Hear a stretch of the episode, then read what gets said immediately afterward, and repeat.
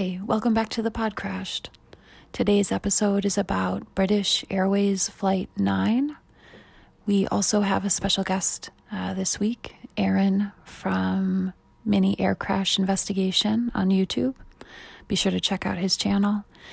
This episode was so fun, and I hope it's fun for you too. Before we get into it, I do want to let you know that we're hoping to share some of your stories um, in these episodes. Uh, any stories you might have about aviation, maybe you're a pilot, a flight attendant, maybe you're a flight engineer, maybe you're a mechanic, maybe you work in the airport on the ramp. Any experiences you may have had, even as a passenger, uh, we'd love to hear those stories and share them on our podcast. Uh, you can feel free to reach out to us on Facebook, Instagram, TikTok, uh, or our email address, which is thepodcrashed at gmail.com. We'd love to hear from you, and we'll look forward to telling your story.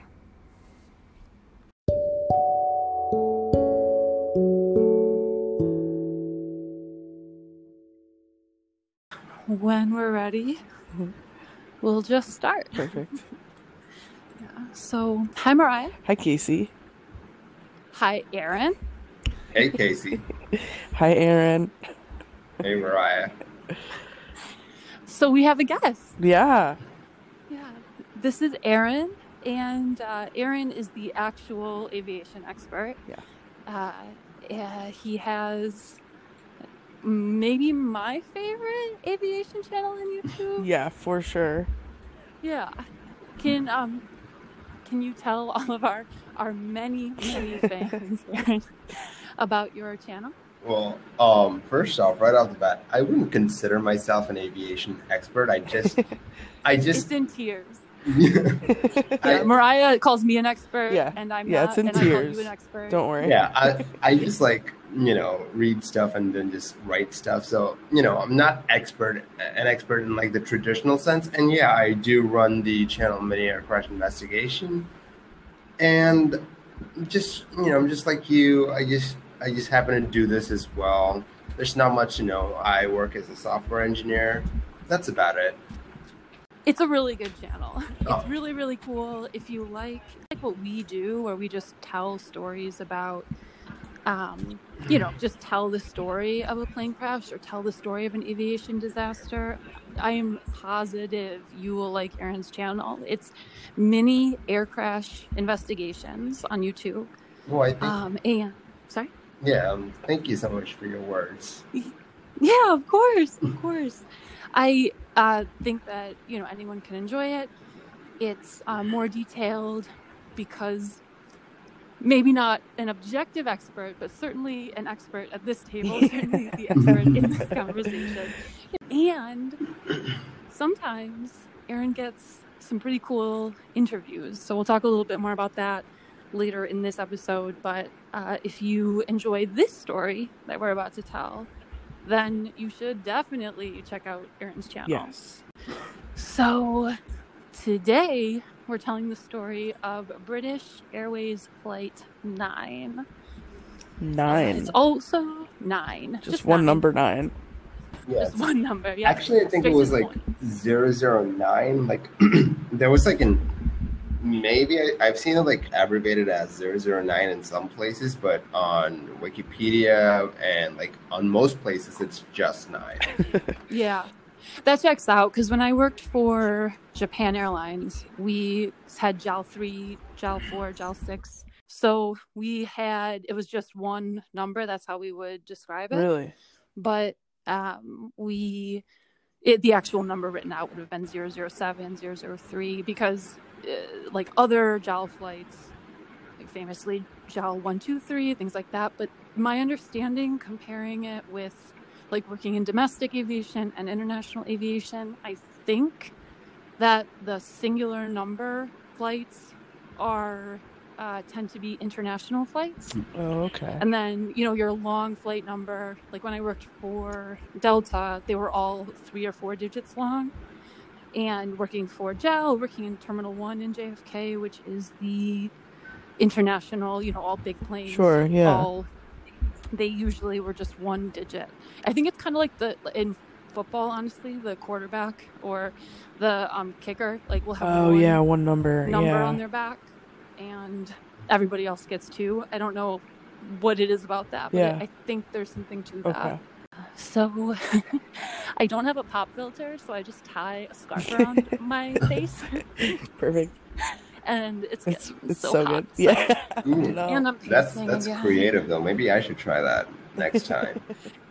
It kind of works. Yeah. Hmm. I think it worked last time. I mean, if it works, it works. Yeah, yeah. Brian, my husband explained like the what a pop filter is doing, and when I kind of understood what he was saying, then I was like, I think a piece of cloth would do Yeah. that. so, yeah. So Speedbird Nine is the other name that's a more casual name. So we've talked about this a teeny tiny bit.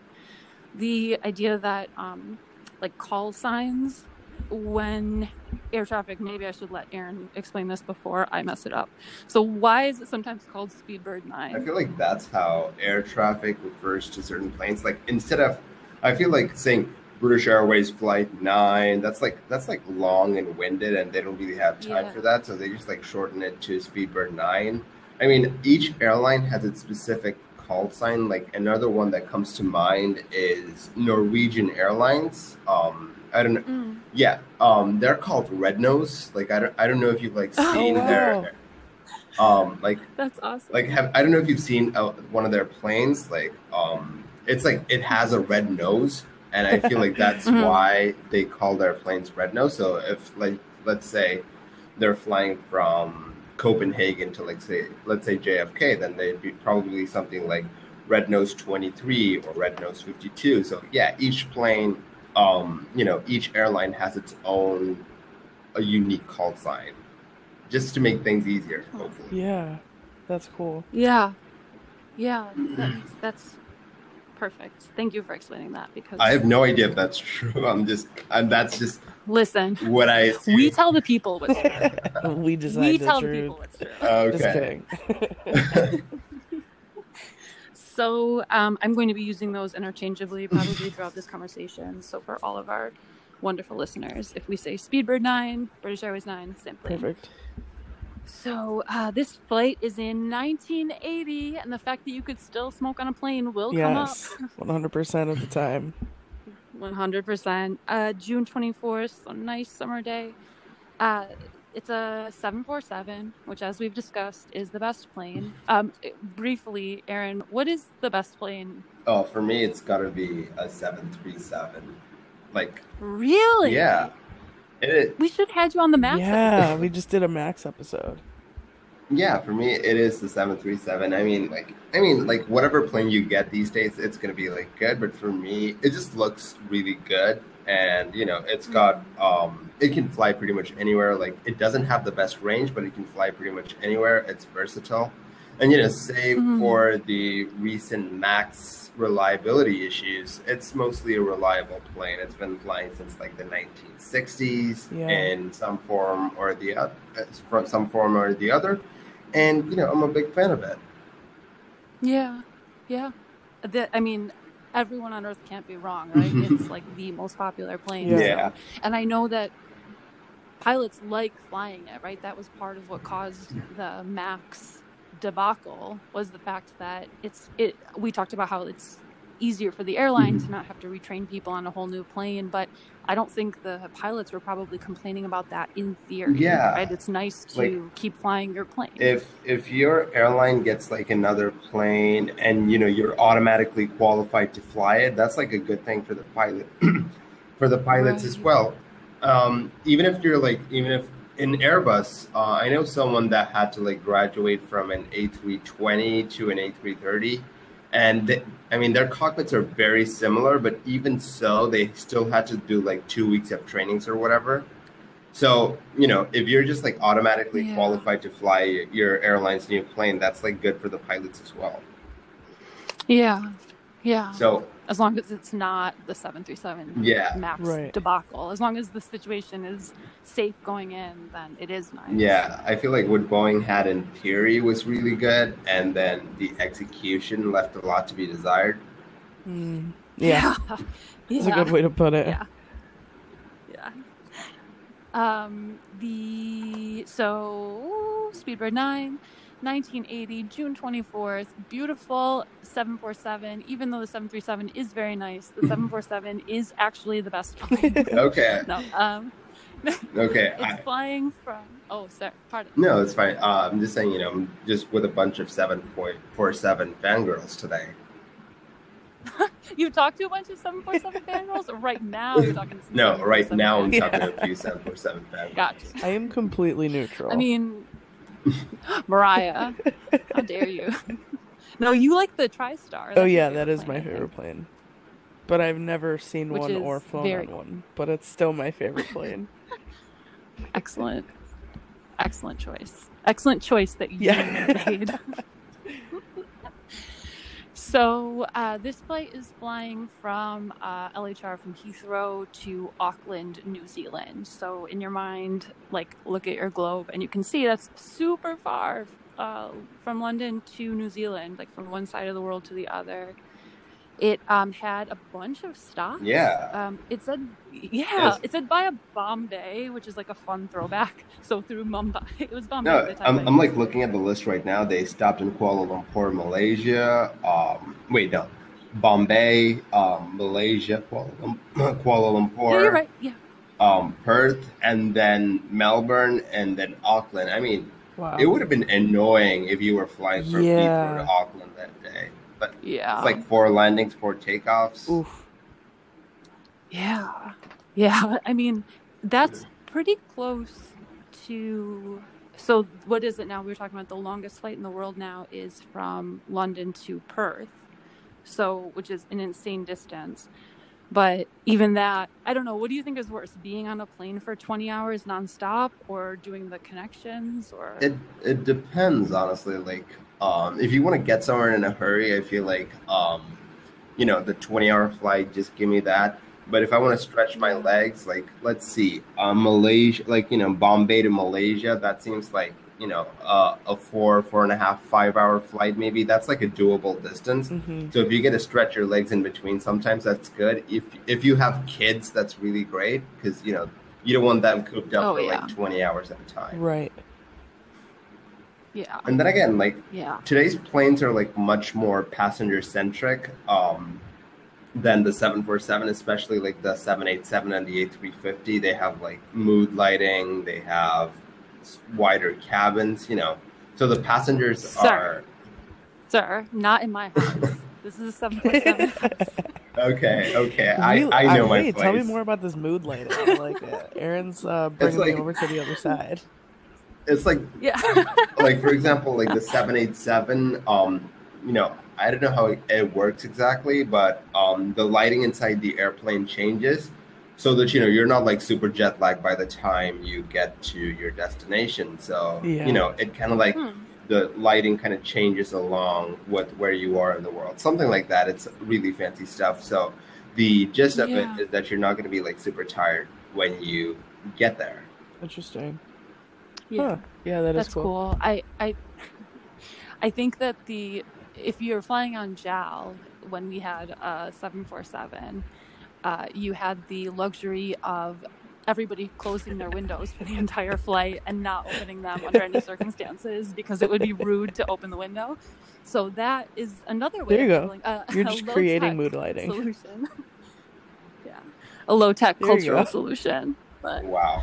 um, so that's a whole. I have like so many stories about that. Like, but the short of the shortest possible version is watching people. Uh, I flew from uh, Honolulu to oh to Osaka, Japan, and the passengers like the windows were closed the whole time. And if a passenger wanted to look out the window, they would take their pillow and pl- like lay it against the window over the window and then slide the the window down or up just a tiny bit so they could look out but like they're making sure that no light is escaping into the rest of the cabin to be like Yeah. polite and considerate and then like close it and oh, i could talk about it all day JAL is the best but anyway that wasn't on JAL it was on Right. stupid delta but anyway um so This plane has 263 souls on board, uh, 248 passengers, 15 crew, three pilots. So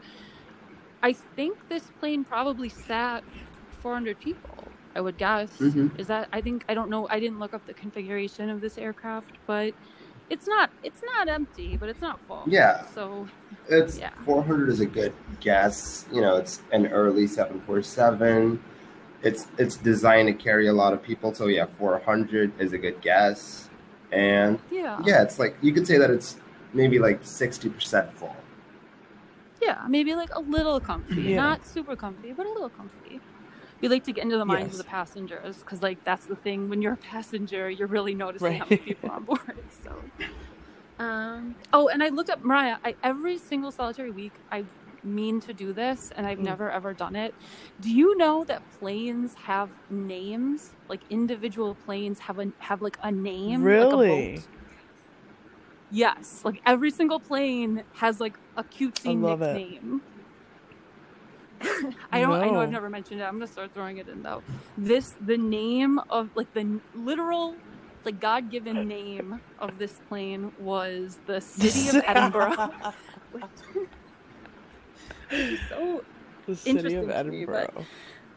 That's the City- City of. Edinburgh. Yeah, The it's like, longest the, like nickname boats possible. all have names.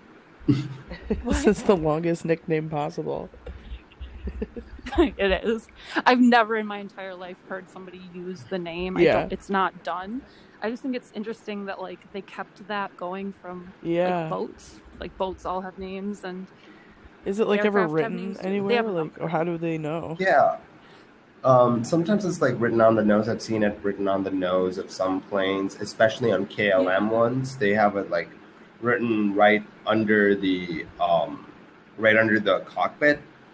Um, Huh. so there was this like one Pan Am crash, um, I think in Britain, where you know it's like a bombing or whatever. So there's like this picture of like a half a cockpit like lying on the ground, and then the name of the um, of the plane, like I think it was called the Clipper of the Seas or whatever, something like that. Oh wow. And it's just like plastered right beyond, uh, you know, below the cockpit. So yeah, that's usually where Yeah. it is written. Wow, that's cool. Yeah. The um we'll have to do that. that Yeah, disaster seriously. sometime soon. But the uh, pilots we got, so again, 747, uh, certainly at this time has three pilots in the cockpit. There's the captain, the first officer, and the flight engineer. The captain is, we're on first name basis as always. Uh, the captain's name is Eric, the first officer is Roger, and the um, flight engineer is Perfect. Barry. So. So they take off. They're on the portion from. Watch me not write it down.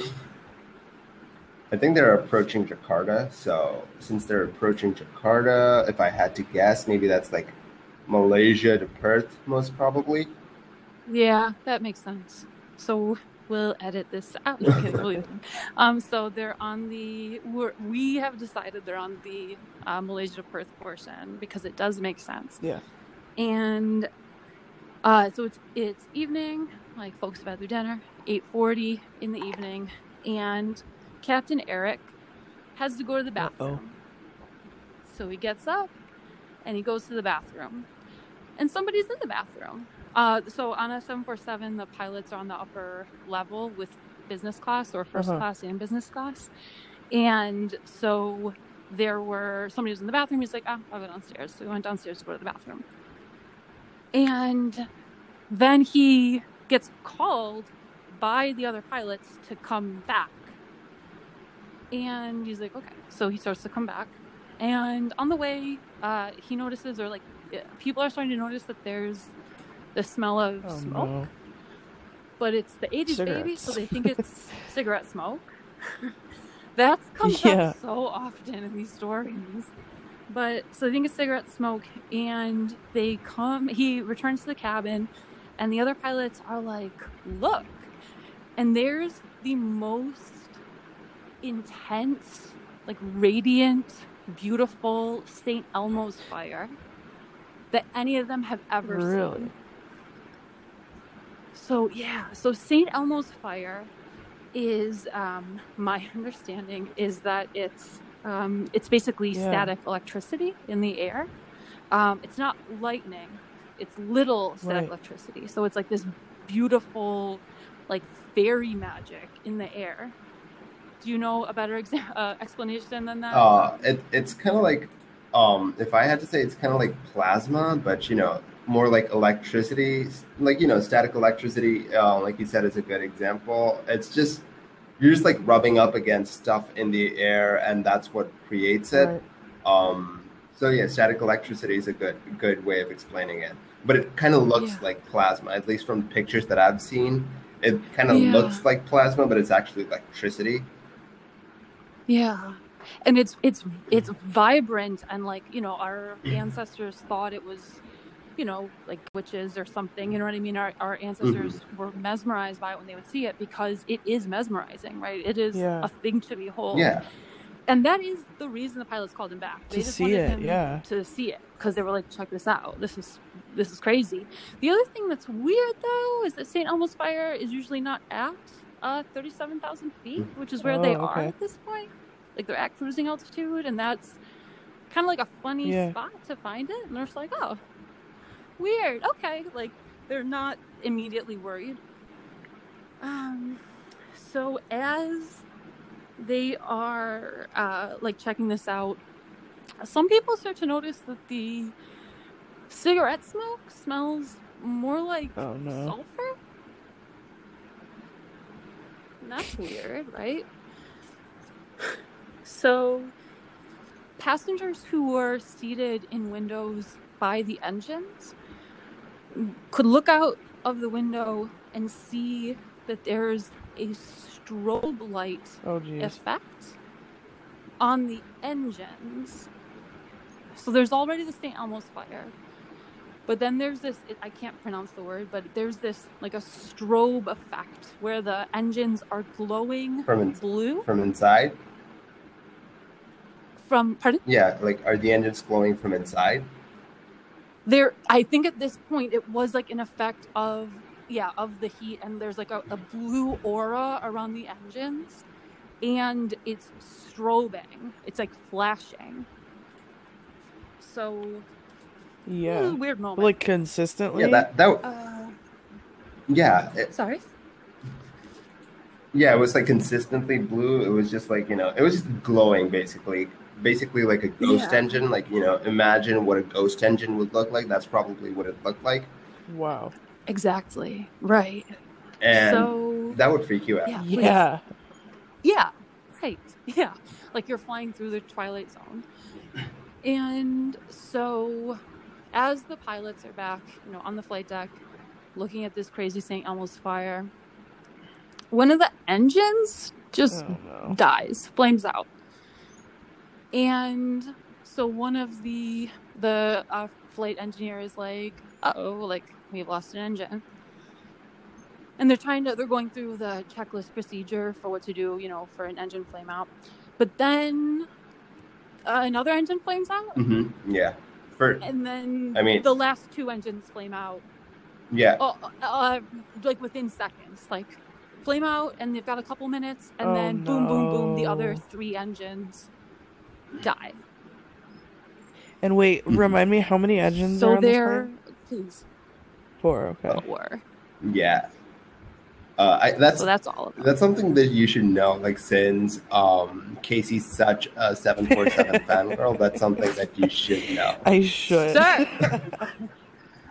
Mariah is not expected to know anything. That is Mariah knows. No, he is one hundred percent right. things, For but- someone who is a an elitist when it comes to that, you know, I should know. you know how many engines your favorite plane, the TriStar, has. It's the TriStar. How many would it have? So these people are sitting on the flight deck. The pilots are sitting on the flight deck. All four engines have gone Ugh. out.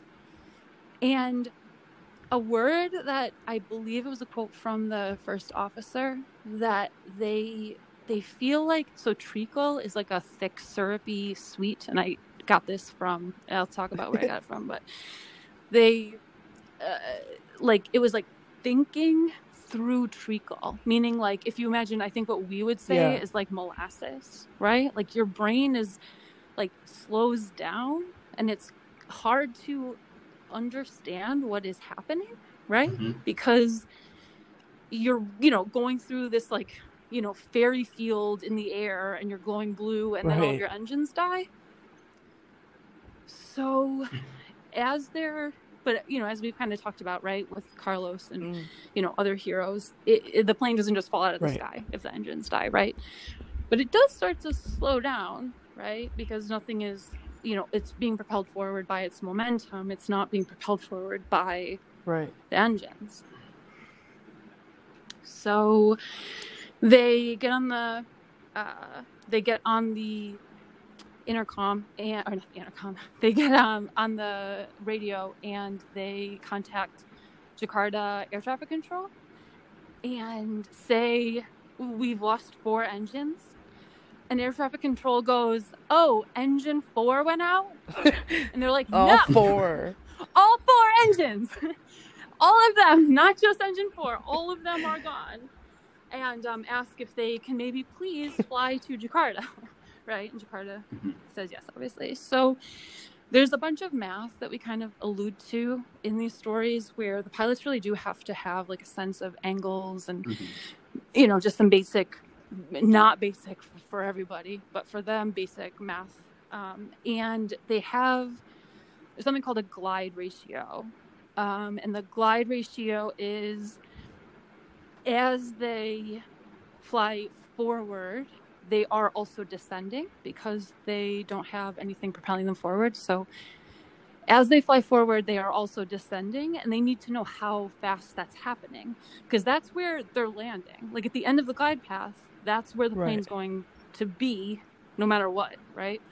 So they need to know how much time they have left in the air basically based on the glide ratio and their glide ratio is hmm. 15 to 1 and what that means is for every 15 miles forward they travel they will descend in altitude Gotcha.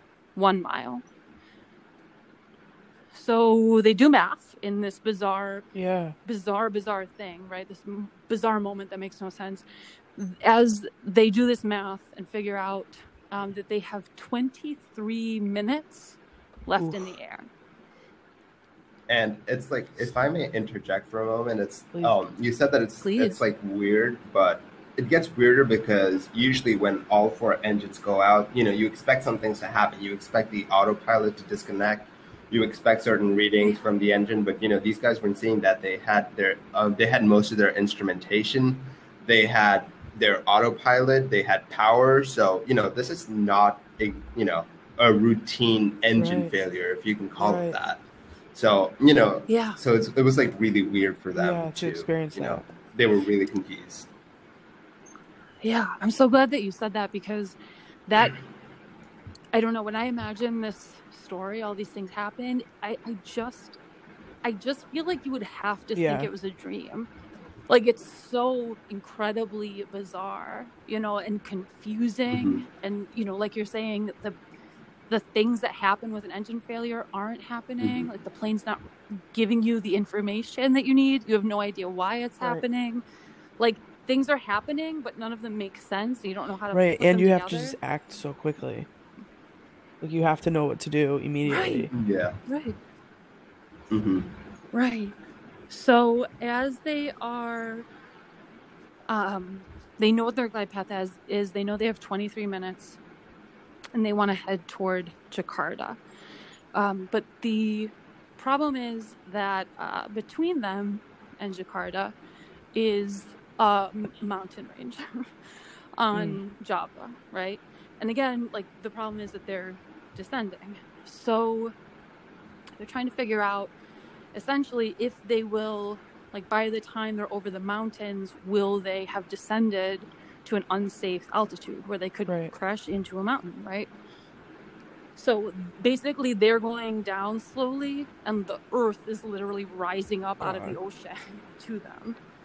So they talk about ditching in the ocean. I think there was a really interesting story that you told um, on your uh, episode about this flight um, Aaron, about um, how Captain Eric, when he was, they were considering this option of ditching in the ocean, which is obscene. It just, I don't know if everyone knows how, I think you can imagine it being scary, but I, I, I kind of like low key think that the miracle on the Hudson made people not realize how, like, It- people don't know Mm. what a miracle that was and like it's how it's easily that called a could've miracle for a reason. Like that's that's Yeah. the outlier and not the norm. It it's Yeah. it's scary. Yeah. I think that there was a story you told about um, something that the pilot he had an experience when he was a boy watching planes Oh yeah. Um. land So on the water. Yeah, so his father, when he was a child, um, took them out to see flying boats, basically, which are just planes that, that land and take off on water. And so um, he remembered that these planes did not fly at night because it was hard for the pilots of those planes to judge their um, altitude above the water so that, you know, they could just touch down gently on the water. And they could not do that really well at night. So they decided to not like fly at all at night. So, um, so you know, he's thinking about that. You know, how am I going to like get this plane into the water when I can't even see the water properly? And if you can't see the water, you you you don't know how you you don't know when you're going to like flare the aircraft right before touching down because you want to hit the water at a nose high attitude so that you know you can slow down a bit uh, before the engines hit the water and they start scooping up water so you want to hit the water at just the right angle, and for that you're gonna have to see the water. So at night, you you know you can't really see the water. Right. And so, um, just for everyone's benefit, so attitude is like uh, kind of uh, comparable to pitch, right? So if you imagine putting your hand out in front of you parallel with the floor and then lift your fingers up, so hinging at your wrist. So lifting your nose, that your fingertips up. If your fingertips are the nose of the plane, that's at, the attitude of the plane is nose up. You need the nose to be above um, Yeah. where the tail is. So the so they're trying to figure out what they're going to do because they don't know they don't want to crash in the mountains. They don't know why their engines have died. They uh, are over the ocean, so landing in the ocean might be what happens, and they need to consider that. But they and like landing in the ocean is better than crashing into a mountain, but also Yeah. extremely bad.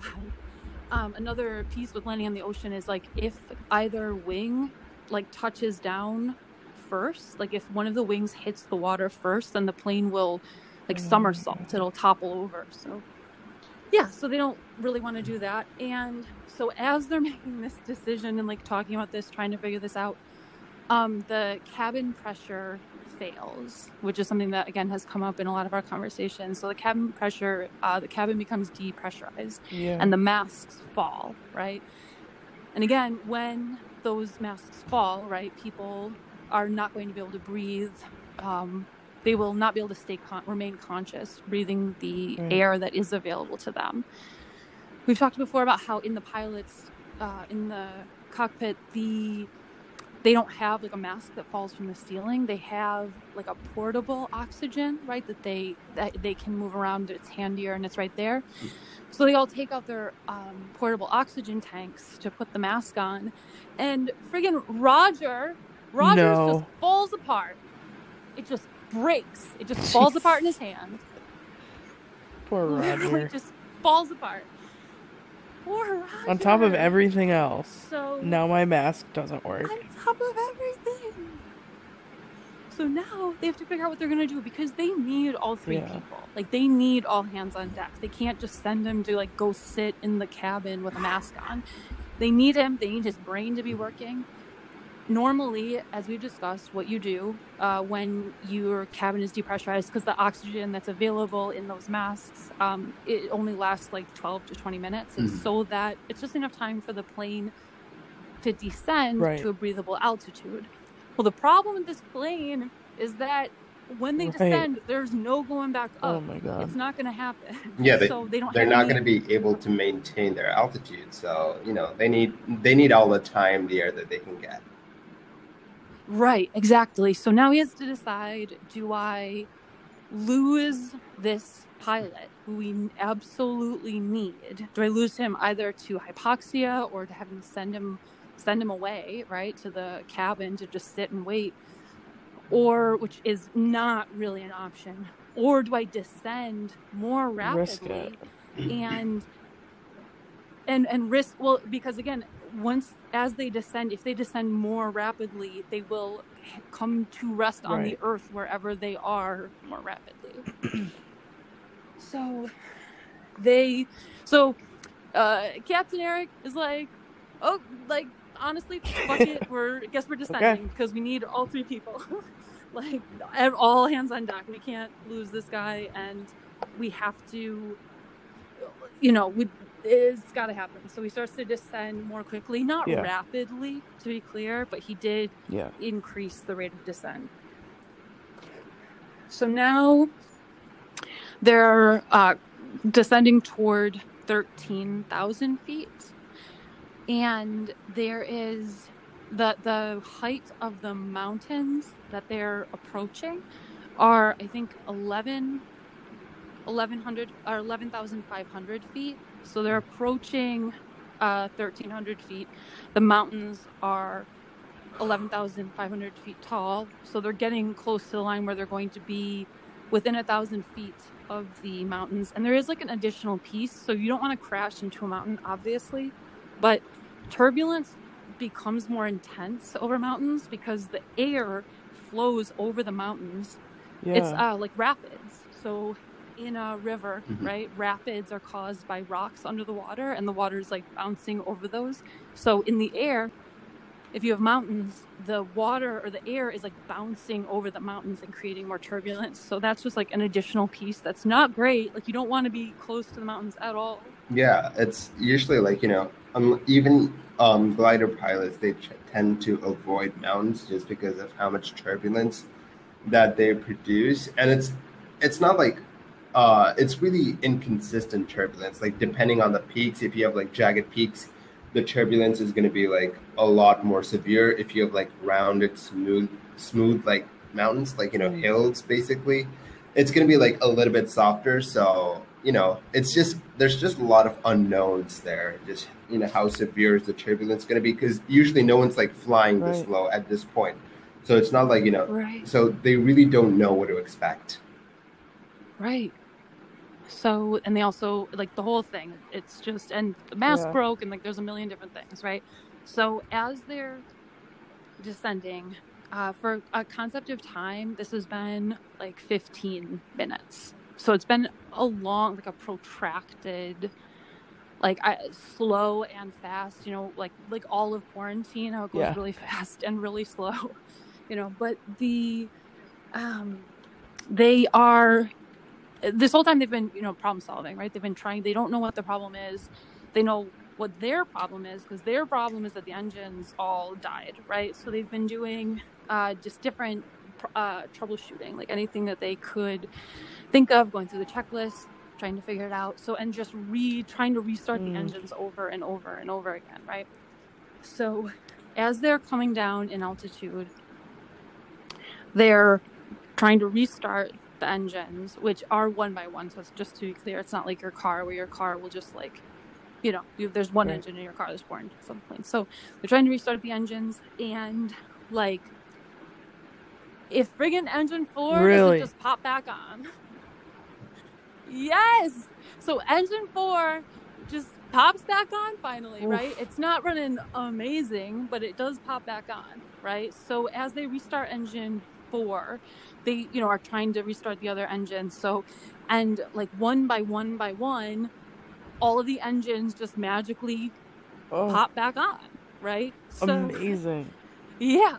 And so they're like, oh my God. Like, right. And they're obviously, you know, they informed Jakarta. They would like to, you know, the engines came back on. Oh, okay. We didn't tell one of the best That's okay. parts. Uh, I didn't That's tell okay. the announcement he made. Oh yeah, that's that's that's a good part.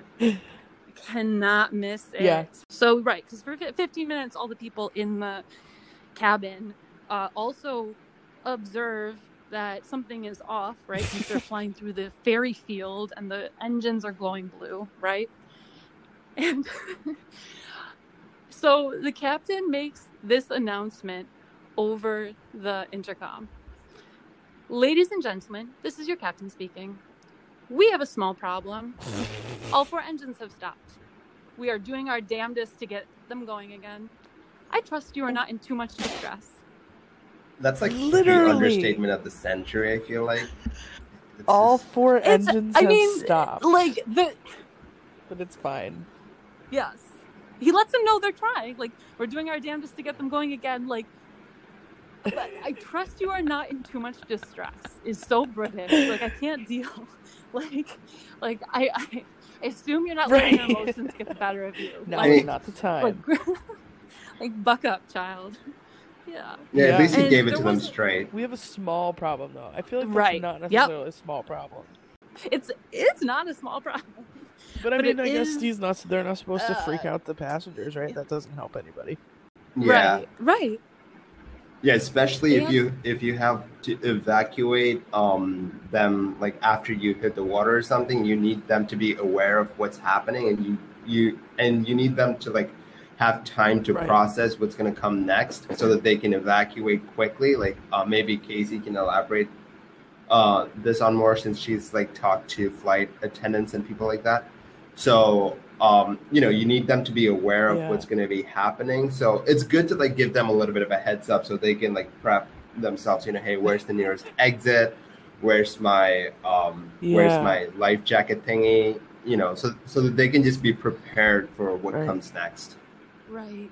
Right. No, you do. You need everybody to understand that there's a problem. You need everybody um, like there with you, but you also do Yeah. need people to stay calm because it's a full blown disaster if people um, either like crowd the exits Yeah. and get like jammed into them, or if people there's like an uh, I think an Aeroflot crash. that I just I don't know if we're gonna Mm. do it because it makes me sick.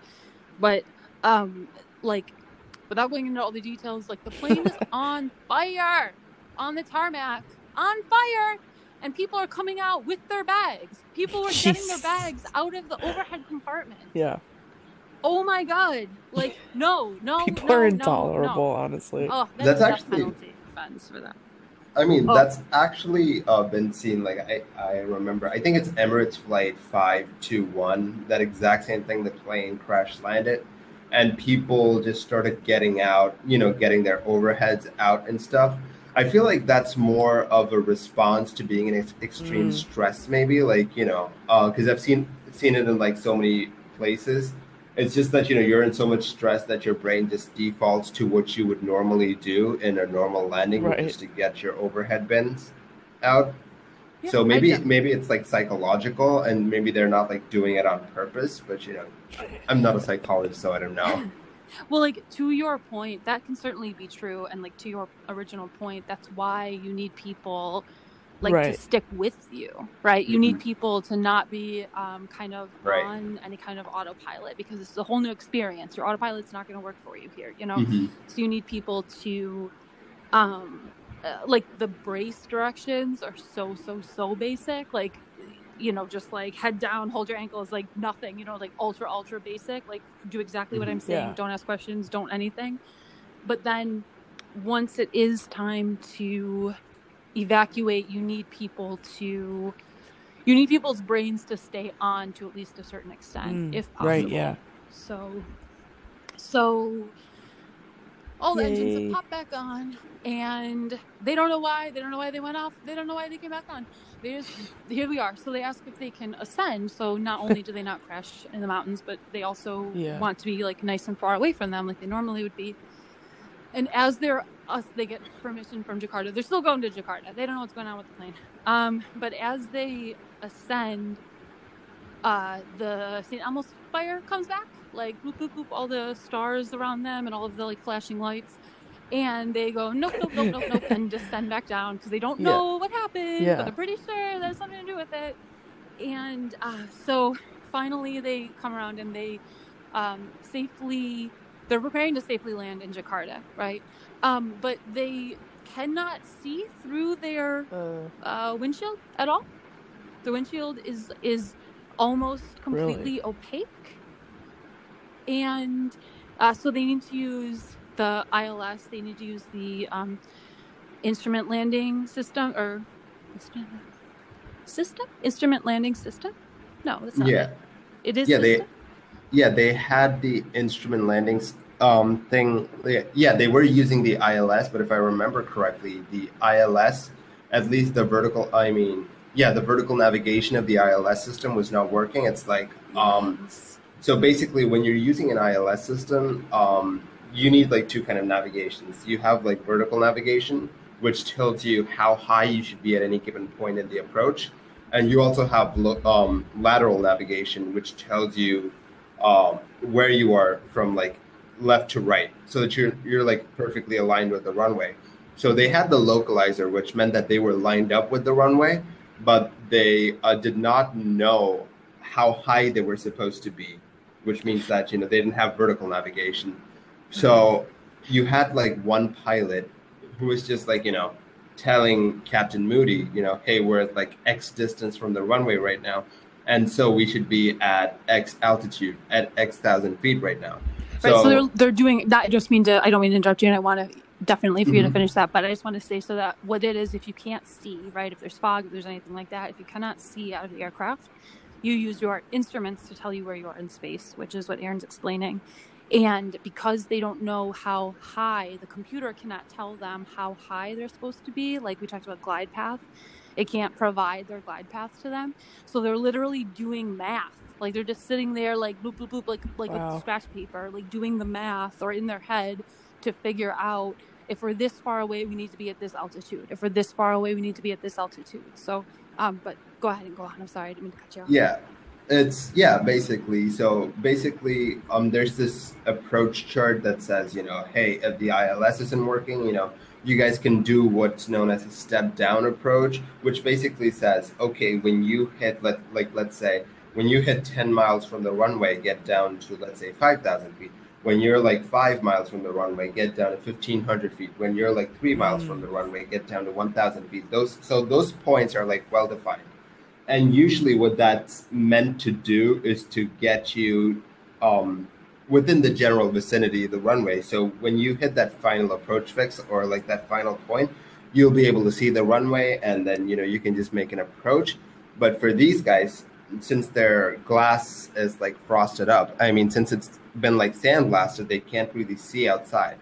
So they have to do this and hope that they touch down on the runway when you know after that final approach fix. So they they have this little sliver in the glass where they can see out, and that's how they're Wow. basically flying the plane.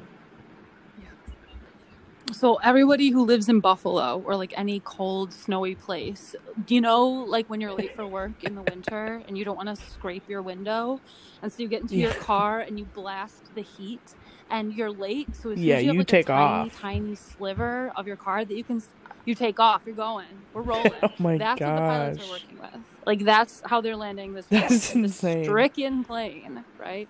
With like 400 people on board. what was it? How many? 200? Oh, uh, 263, I think. But still, Yeah, a lot of people. Matters It lots of does. people on board, right?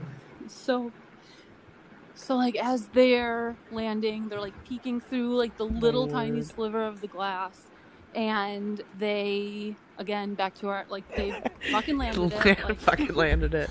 they they they they they put it down and so i don't know if everybody knows that when the pilots are taxiing they're you know driving the plane like a car right so they they have to uh, see Yeah. out their windshield in order to drive once they land you know like the lights on an in an airfield are super super bright um and the light is like shining on their windshield and making it completely opaque.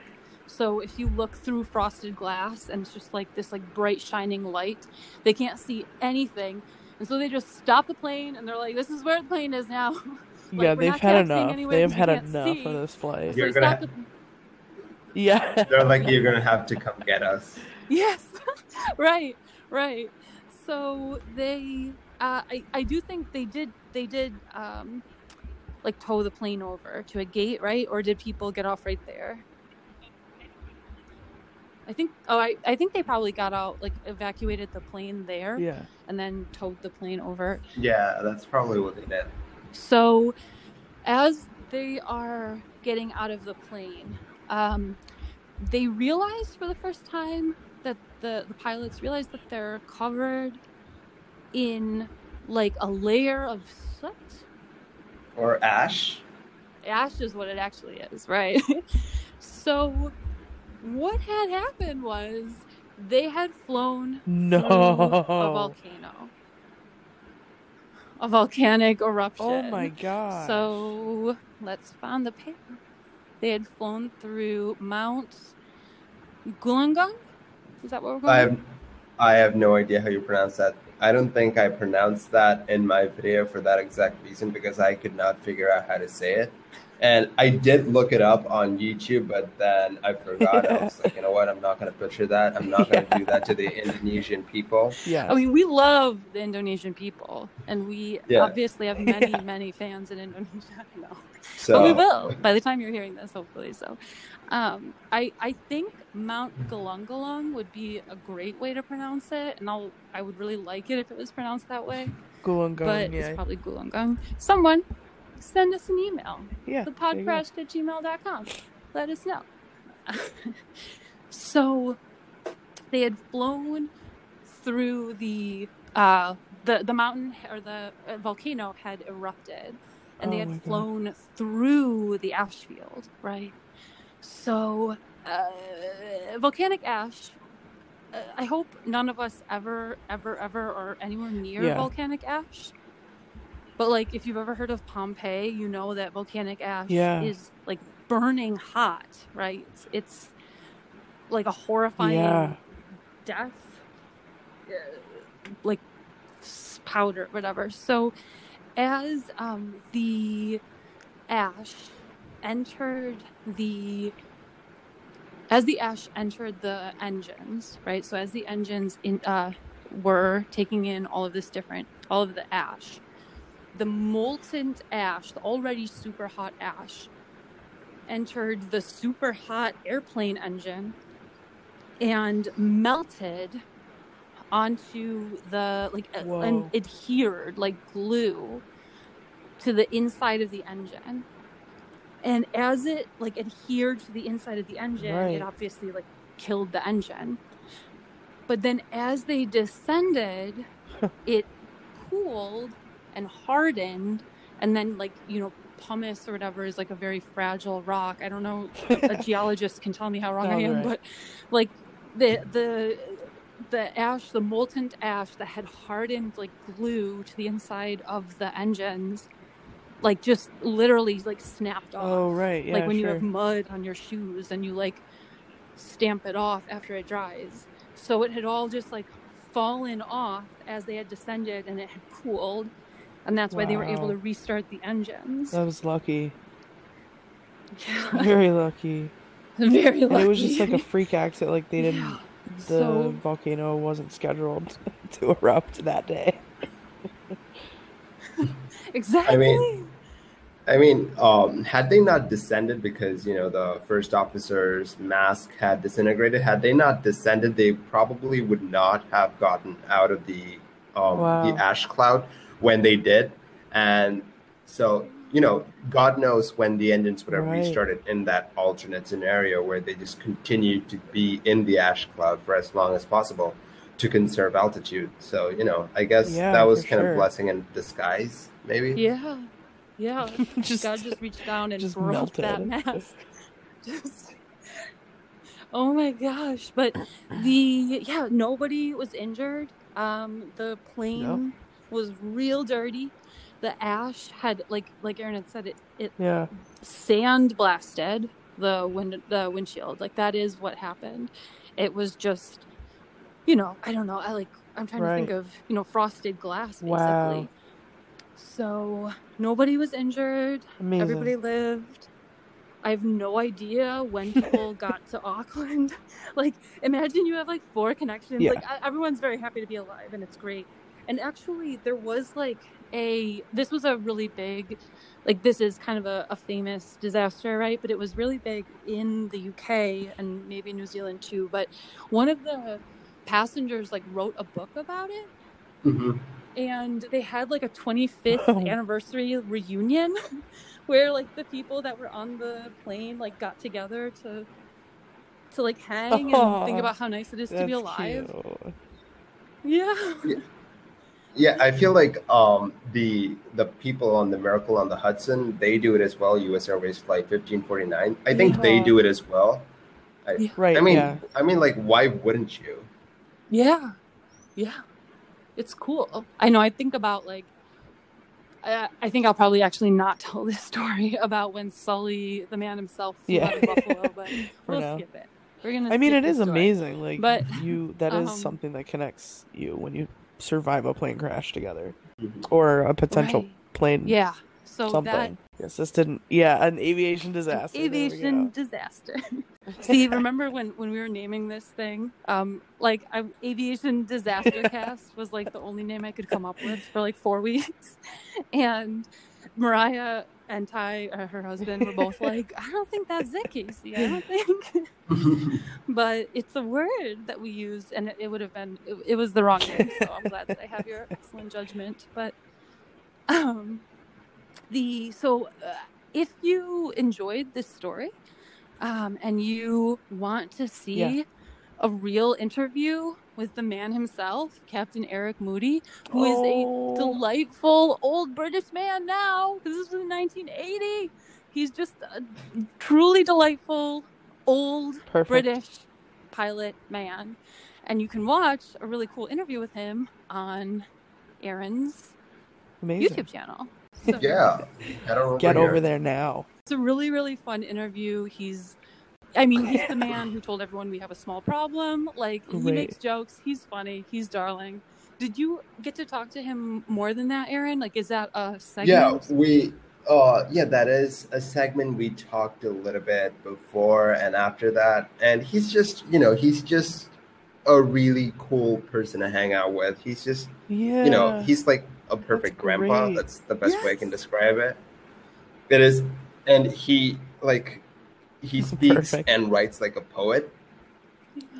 Yeah. It's it's like yeah he, he just has this way of speaking which Mm. is just really captivating and really clear-headed and that's probably why they got down that day it, because you know had it been like Yeah. pretty much anyone else there's a good chance that they would not have made it because it takes a lot of skill and on top of skill it takes a lot of um, clear-headed thinking you have to prioritize things and Yeah. just think clearly to get down like you know skill is only like part of the equation. You have to be like okay we're calm. you know we're in a pickle here. What can we do what can we do to like fix what's happening right now? And that kind of presence of mind it's just it's just something that you have innately and not something that you know you can just get.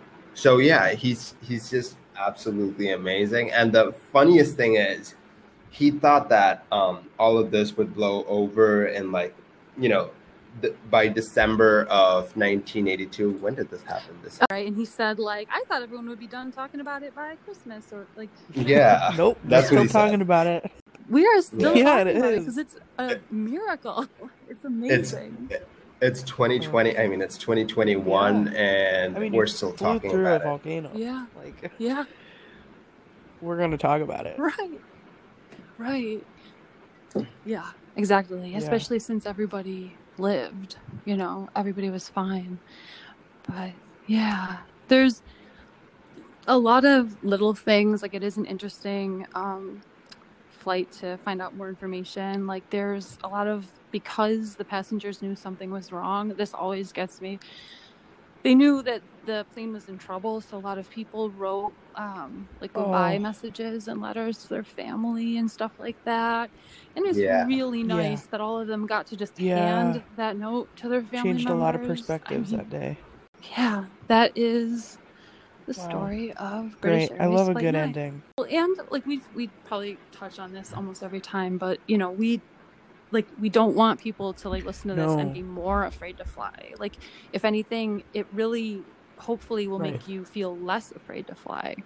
Because I mean, nobody like volcanoes just Right. erupt whenever they feel like it. You know, earthquakes, Schedule. volcanoes, things like that. Like there's no warning. There's no schedule, right? And like, uh, maybe people remember when the um, volcano on Yes. Oh Iceland erupted and like shut down air travel over the Yeah, Atlantic. and Yeah. and that's why they shut it down because you know stuff like this can happen. So you know, Right. obviously people have learned from their mistakes. So and that's the really important thing because you know now when um you know now when an, and a, when a volcano erupts, we know what to do, and we have better satellites now. The main issue with what happened that day was that the ash cloud only showed up on satellite photos after they had flown through it. And since we have like better satellites now, I feel like it would be easier for us to detect an eruption Mm, and Yeah, react that's a good accordingly. Yeah. Yeah. Yeah. I like flying is safer than it was in the 80s because of what pilots went through in the 80s. So don't be scared. Yeah. Don't be scared of volcanoes. right. Just a little Maybe bit be though. scared of volcanoes. I feel uh, like when that Just just stay away from the general direction of the volcano. that's like that's like the best advice that we can give Yes. you. exactly. Uh, when that volcano erupted in Hawaii over like two summers ago, I don't know how long it was, but do you remember when that volcano No. erupted on on Hawaii and like it was just like, but it was just like bubbling, like it was just like a slow river of lava. I don't know. Do you remember that? No, it. Uh, some I, I don't think I'm making it up. I'm pretty sure it happened. yeah. and it really bugged me because like people's houses were getting like swallowed like i don't know if anybody died but like you'd have to evacuate and then your house would Oh just get like swallowed by a a lake of lava and i just something about that like i don't know snow Yeah. like we grew up with so much It snow melts. snow is predictable you know what it does you know when it's gonna do it it melts right just something about like earthquakes and tornadoes and volcanoes i don't know maybe we'll There have a go. volcanologist Perfect. on one of these days well thank Yeah. you so so much um aaron for coming on the show it's really really great to have And everyone you go check out his YouTube My page. pleasure. yeah. yes what is the name of it one more time Uh, it's mini air crash investigation. Right up our alley. Perfect.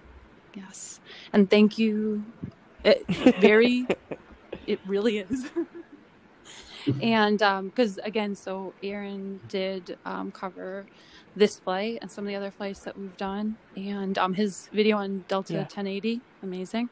Um, and thank you, Mariah, as always, from the bottom of my heart. Everybody pray for Mariah. Maybe by the time you're listening Yeah, to this, hopefully. she'll be all better and Yeah. good as new. That's Thank what I you. hope. But Yeah. still pray for her. Get better. Everybody wear a Alright. mask. Serious out here. Wear a mask.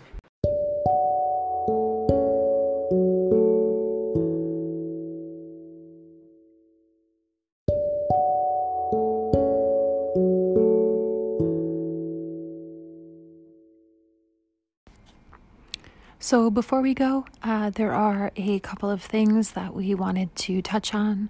Uh, one, we did get some questions about um, SJ Flight 182, the plane that crashed outside of Jakarta this week. Uh, at time of recording, we don't have the black box for this flight, so we really don't have any idea what went wrong.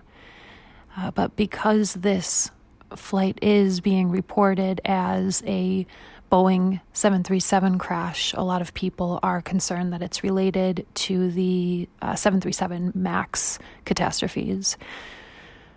Uh, the truth is that this aircraft was 26 or 27 years old. Uh, has nothing to do with the problems that we discussed uh, in last week's episode about the 737 MAX 8s. Uh, there's no MCAS system on board this plane. Um, we really don't know what went wrong yet. But the truth is, it couldn't have been related to those problems. Um, we'll talk more about that next week. And uh, hopefully by then we'll have a little more information uh, for you. But it'll be a while before uh, the report comes out and we really know what happened in this tragedy. Our hearts go out to the families and friends of the 62 people who lost their lives on board that plane. For corrections this week, uh, right off the bat, this whole story happened in 1982, not 1980. If you noticed something else uh, that we got wrong, feel free to throw us a message. Uh, you can email us at thepodcrashed at gmail.com. You can find us on Instagram, TikTok, Facebook, and Patreon. Hey. We love to hear from you. Uh, it's really fun to get those messages, so uh, feel free to reach out with anything. We hope that you enjoyed this episode, and we'll look forward to seeing you next week. Thank you.